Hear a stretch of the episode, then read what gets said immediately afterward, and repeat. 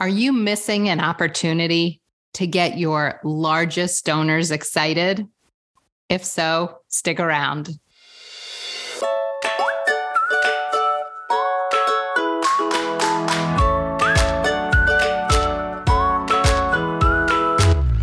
Welcome to All About Capital Campaigns, a podcast that provides fuel for your nonprofit's growth. Each week, Andrea Kihlstedt and Amy Eisenstein, co founders of the Capital Campaign Toolkit, provide practical tips about raising more money for your nonprofit organization.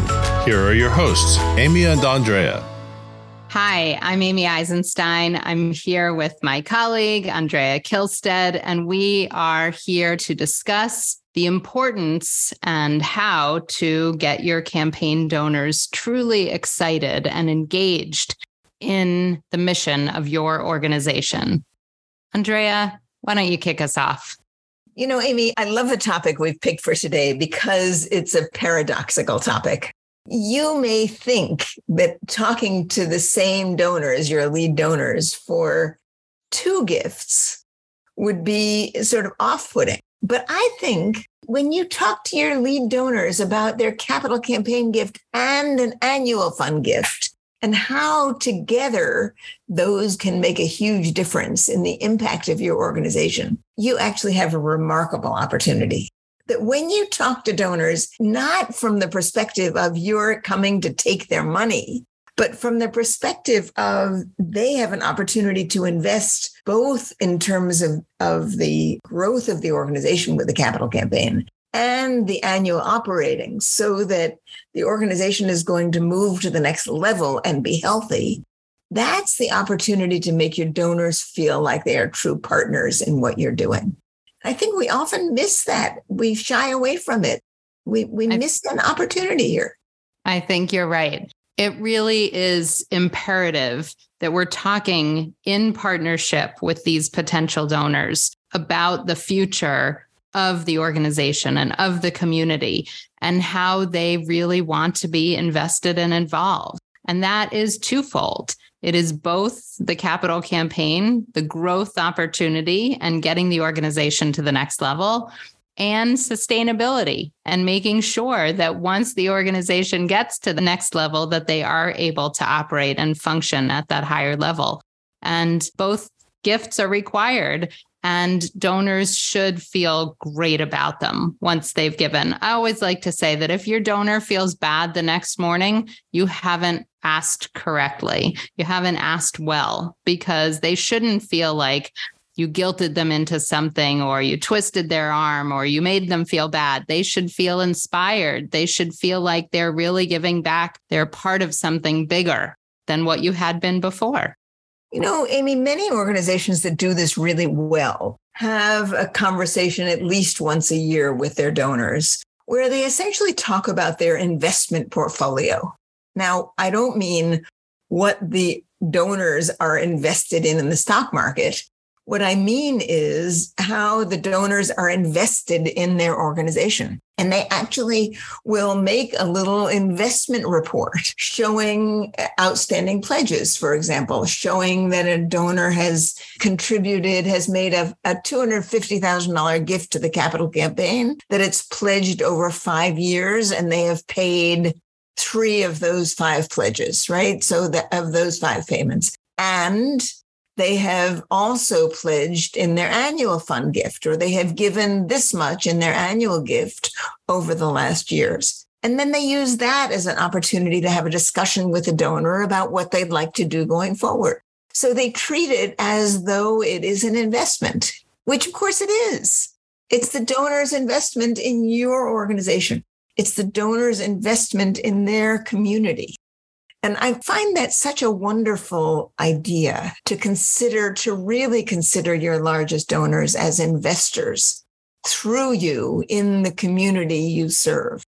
You know, you would never look at a portfolio, an investment portfolio, and imagine that people wouldn't know what it is they're doing. It's the same thing when they give to your organization, that if they are at a level of doing complex gifts that are paid over time in pledges, it's very easy for them to get confused, very easy for a donor to forget what they've said. And if you actually have a conversation with them and say, this is what you've done, this is what you paid over years, this is the total amount you've contributed. And now we want to ask you to consider this.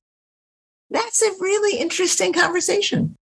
Or maybe it's just even a check in, right? If they're mid pledge, you're not asking them to consider anything. You're using it as a stewardship and a cultivation opportunity to celebrate what they've already done and celebrate what they've committed to and use it as a reminder and an opportunity to provide updates and ask questions, you know, get them to ask questions about where you are and how it's going.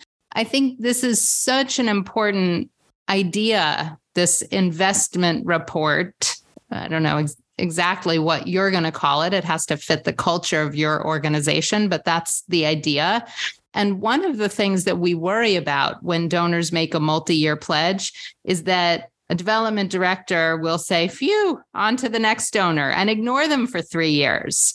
Right. But if you use this report as an opportunity for an annual check in, update, celebration, cultivation, stewardship, um, you will ensure that you talk to your donors at least once a year.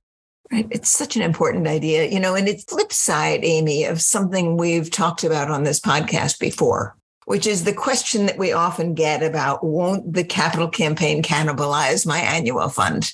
Everyone wants to know that. Won't the capital campaign, if people give to the capital campaign, are they going to stop giving their annual fund gift? And rather than say, oh, yes, we have to tread carefully about that, what we're saying here is you should lean into that. That when you have people who support you year after year and support operations, and then they are going to help you grow to the next level of capital needs, right? You have the possibility, you have the opportunity to solidify your relationship with them, not by being worried about it, but by saying, listen, you are one of our key partners in have, helping us thrive and helping us do more to take care of our community. We're so pleased to be able to come to you, right? Here's what your investment in us looks like, and here's what we'd like to invite you to consider. So right. it's the flip side. It, it, takes a shift of your brain to get from being afraid to seeing it as a, as a real opportunity to forge a different relationship with your major donors. Yes, I, I think that's such an important idea because you're right. So many fundraising professionals and volunteers think, oh, if I'm asking for a capital gift, I can't possibly ask for an annual gift. But that's exactly what you want to do. You want your biggest and best supporters to really understand and embrace this idea that there are two separate things going on here. There are the capital needs that are going to get you to the next level, as you said, and there are those critical ongoing expenses and needs that are happening underneath all throughout your campaign and will continue into the future. Um, and they are a critical piece of that puzzle. You know, it's so it's so important, Amy, that we consider and reconsider and reconsider again our attitude towards our donors. That instead of thinking of them as sources of money, we need to think of them as investors with us in making the community we serve better, right? And helping to accomplish our mission.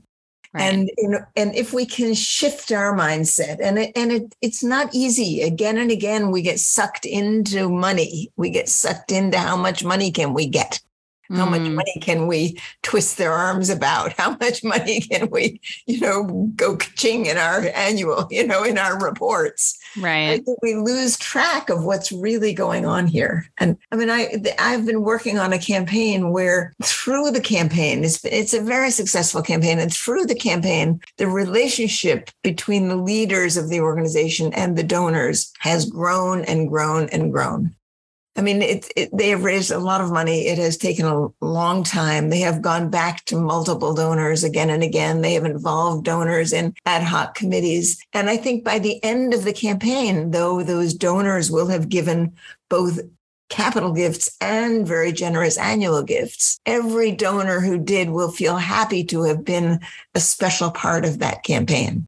Because they were treated like partners, like investors, not like, well, let's see how much money we can get from them. Yeah. Well, one thing you didn't mention is that those donors gave expertise. They were really right. treated as partners. That's right. They were involved when there were questions or concerns that came up. Uh, the organization leaned on those people for advice and uh, went to them when they had issues or problems. They didn't hide or shy away from those things. And I think that that also is a critical piece of the puzzle. It uh-huh. isn't just about money, it's also about engaging people in the community in very real and authentic ways. Yeah, I mean it's so fascinating, and and I, I don't know why it's so difficult to keep the right mindset, but I know it is. I know it to be difficult. Even for me, it's easy to flip into into money mode rather than partner mode. Just to wrap this, kind of put a point on this as you talk to your capital campaign donors about an annual gift, or you talk to your annual fund donors about a capital camp gift, rather than being afraid of that, rather than worrying that you're going to somehow offend them, instead shift your mind to thinking about them as investors, as people who will want to invest in the long term and short term health of your organization because they want you to do the work that they can't do whatever it is you're doing in the community, your donors can't do, whether you're tending, taking care of animals, whether you're taking care of children, whether you're taking care of elders, whether you're educating people. What you're doing for your mission is something that the donors by themselves can't do. And they are investing in that through you. So can get that as your mindset, as your as the frame of your conversations. And it will help you not to worry so much about whether asking for two gifts at a time is a problem. Yes. And if you want a professional partner to help ensure that you do this well and keep you on track, I would encourage you to visit the Capital Campaign Toolkit website, sign up to speak with one of our experts to help determine whether or not we would be a great partner to support you through your campaign. So thank you for joining us, and we'll see you next week.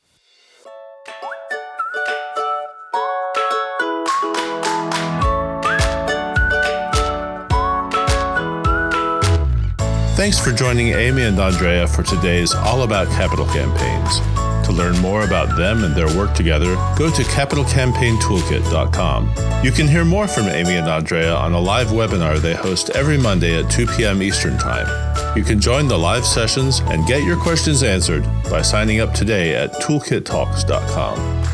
And please like, rate, and review us on your favorite podcasting platform. Thank you.